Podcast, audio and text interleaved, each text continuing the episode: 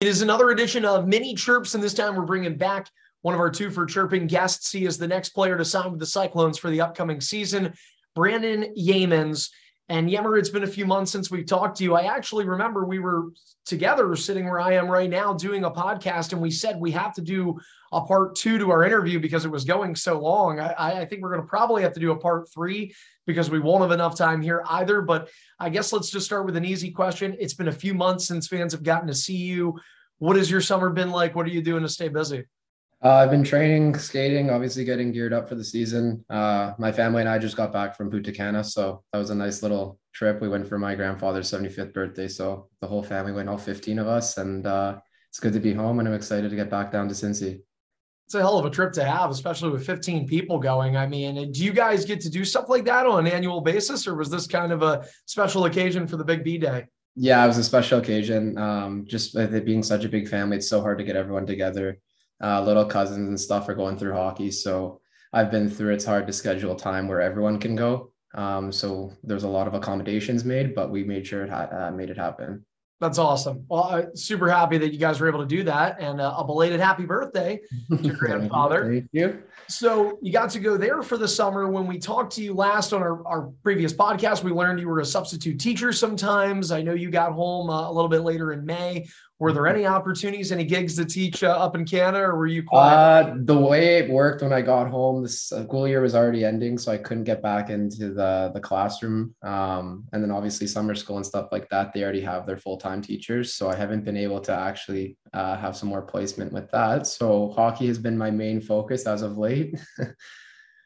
There's nothing wrong with that. Obviously, for you, get your head out of the books a little bit more and skates on the ice. Um, speaking of that, too, we were, you know, talking to different guys that have signed already this summer, and you know, everybody's got their own program. And I know you even had mentioned, especially now being a month out, that you know, even doing this interview, trying to make sure that your workout routine is consistent. Mm-hmm. Just curious for you, you're 24 or 25 years old, young guy. Uh, you know, what does that summer routine look like? I imagine there is a little bit of time, at least at the beginning, where you know, maybe you are trying to get away from the game, but how long do you begin the workout and ramping up process before October?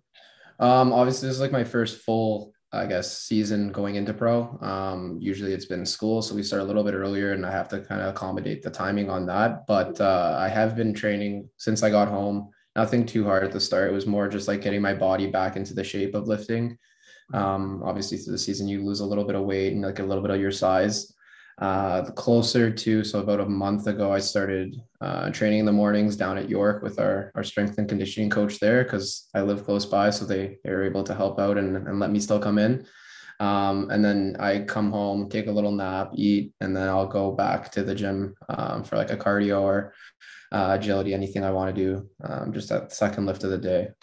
You mentioned that this is you know now going into your first full pro season. You played 30 games in the regular season last year. mm-hmm I, just felt like you were so close with the guys by the end of the year. I, I'm curious if over the summer, do you get to see anybody or at least stay in touch with some of the players? Yeah, of course. You always reach out to the boys and just see how they're doing. Um, my roommate Sean Allen and I talk almost every day, so there's definitely been uh, a lot of connection there. Um, I talked to Mings quite a bit as well, just because we were going to run a camp down in Toronto. Um, he was going to come down. We were going to try to put together a little camp for uh, some of the local kids. Um, but just the timing and it wasn't enough, uh, I guess, people signing up just because we didn't really figure it out until last minute. Um, but we will probably do that next summer when we come home. Um, so I talked to him, talked to uh, z i've been shooting with actually. So I've seen him quite a bit.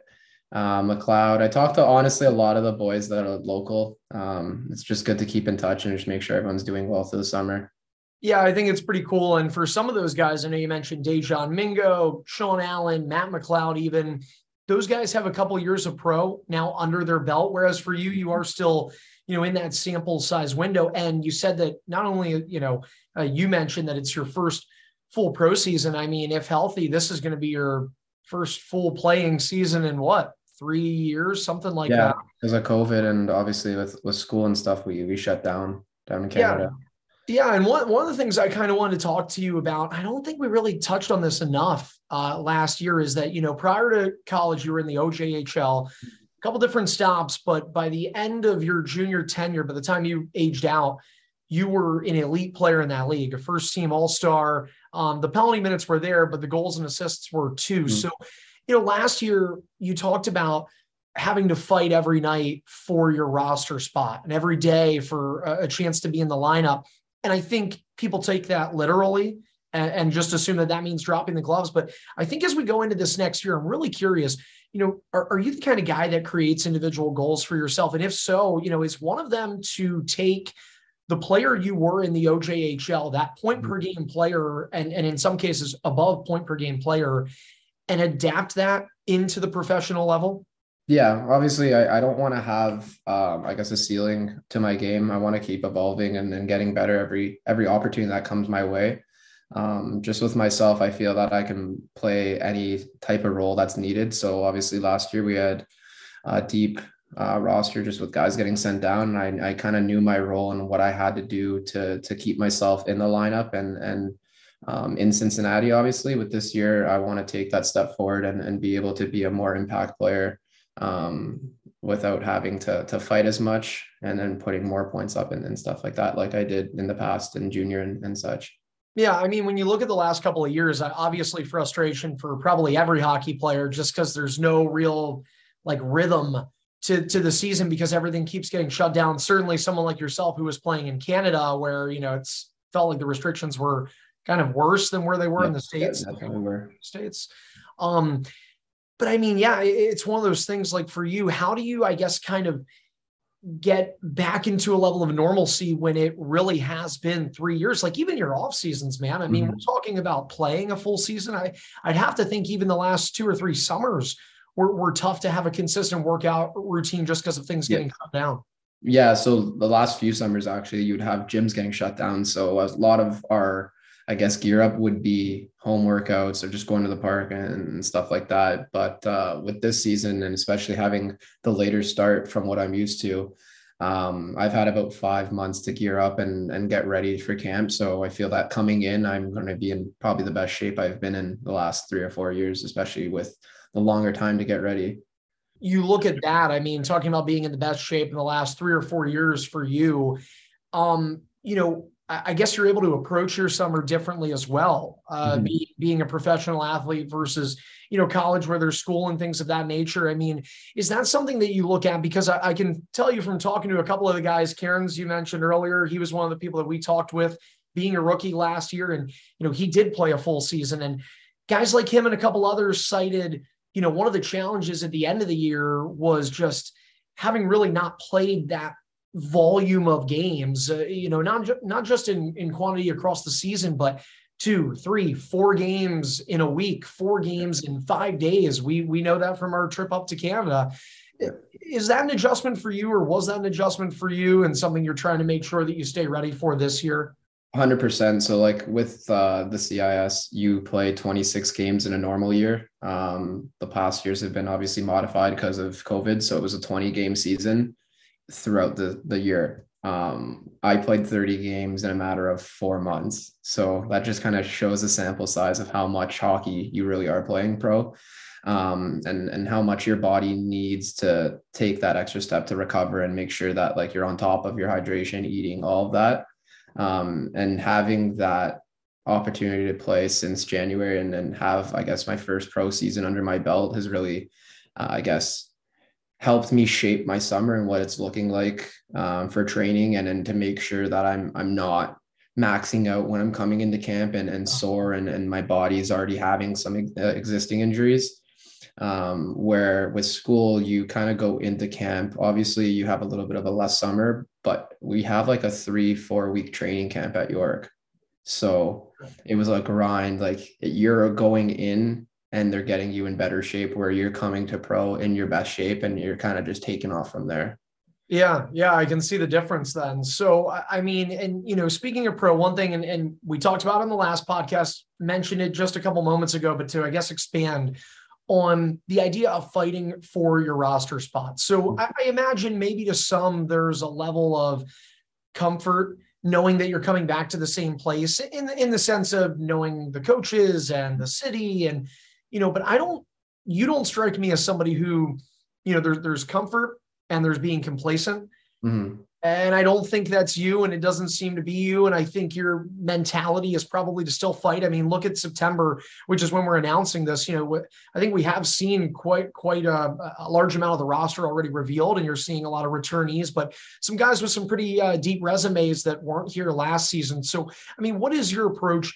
Going into this camp where I, I, guess again you may feel that you are fighting for a roster spot. Exactly. I feel the biggest thing is to never get that complacency. Um, even if i'm a five six year guy i should go into camp every every year looking like it's my spot and um, someone has to take it from me um, which is kind of how i was brought up and never kind of give anybody the the benefit of the doubt thinking that they're they're better than you or they're going to take your spot. And yeah we did bring some guys in and i'm obviously happy that we have a a really good team look from the looks of it and and painter's putting together a good program here but uh, for myself and my own i guess personal i can't take anything uh, for granted and, and make sure that i keep my spot the way it is last thing I'll ask before we get going is you mentioned Painter and, and complimentary of him. And, and, I think a lot of fans very excited. Even recently, Arvin Atwal coming back after a three year hiatus from the clones. I mean, this team looks very, very deep, uh, and, and looks like this is the team that could be poised for a deep run. But tell me about your decision to come back to this team because this is not the NHL where guys are on multi-year contracts. I mean, mm-hmm. you still had your decision if you wanted to return to Cincinnati or not. So, what did you see in the 30 games here? And both being around the players and Coach Bazera, Coach Payne, the city of Cincinnati, what put that all together for you and said, "Yeah, I, I want to come back and I want to be a Cyclone again"? So the main thing, obviously, is the dressing room. Um, the leadership has just been amazing. Kind of welcoming me in, showing me the ropes. Uh, been there for everything I needed. Any questions, um, ups, downs, they've always been there. The coaching staff, like Bez and, and Painter, have been unbelievable. Obviously, keeping contact. I came down for uh, the clones camp uh, in the summer with the kids, and it's just really good to to have coaching and, and that staff that cares about you aside from the hockey aspect. Um, and then obviously the city of Cincinnati is just unbelievable. Um, they really know how to how to pack the barn and, and, make you feel like you're you're playing in a in a really big city and you're under um, the spotlight at all times. So that was another uh, deciding factor in why I wanted to come back to Cincy. I, feel like I've done this so many times, so I'll apologize for it. Where I tell a guy, "All right, last question," and then they say something, and I'm like, ah, yeah, we can go one more, dude. I, well, to be honest, we'll go one more, guaranteed. But I know we could go like an hour based on some of the chats we've had. Um, you mentioned the fans. I do want to ask you about this. I remember telling you, and, I, and I'll be completely transparent. I can't recall what jersey it was. I don't know if it was the Conies, if it was the Cyclones fight cancer, but one of our jerseys that we did an auction for yours sold for the most, like thousands of dollars. Mm-hmm. And I mm-hmm. remember telling you that. And when you talk about these fans, like they embraced you and you became a fan favorite. And and you know the stats. I mean, you had four goals over 30 games. You know, you didn't get a full season under your belt here, but mm-hmm. you know, I remember the education game against Kalamazoo where you scored, and you know these kids screaming. I mean, how cool did it feel for you? You know, you look at the last couple of years. You don't get to play a lot of hockey. Then you're in the OJHL. Now you're in the ECHL and at times scoring in front of eight, nine, 10,000 people. And, you know, you hear the jersey number and that, you, you know, you were one of the guys that fans just were willing to dump as much money as they possibly had at to, to have a 44 Yeamans jersey on their back. What does that mean to somebody like you, you know, especially as a rookie? Yeah, honestly, it means a lot, and that's why um, whenever I see the fans around around the rink or even in the streets, I just make sure to stop and, and show my gratitude towards them and and that it it does mean a lot and it, it doesn't go to my head or anything like that and that's like why um, deep down like it, i love cincinnati and, and that fan connection that you can get and uh, obviously that was a deciding factor why i wanted to come back and, and wanted to continue here in cincy well, I think the fans are excited to have you back. I certainly am. And Cyclones hockey is just a little over a month away, folks. Right here, October 29th is first face off at Heritage Bank Center. You can go to cycloneshockey.com to get your tickets. If you haven't already, you will see Brandon Yeamans there, our newest player signing. Yemmer, great chatting with you as always, man. I look forward to having you back here in the Queen City soon. Thank you. Thank you.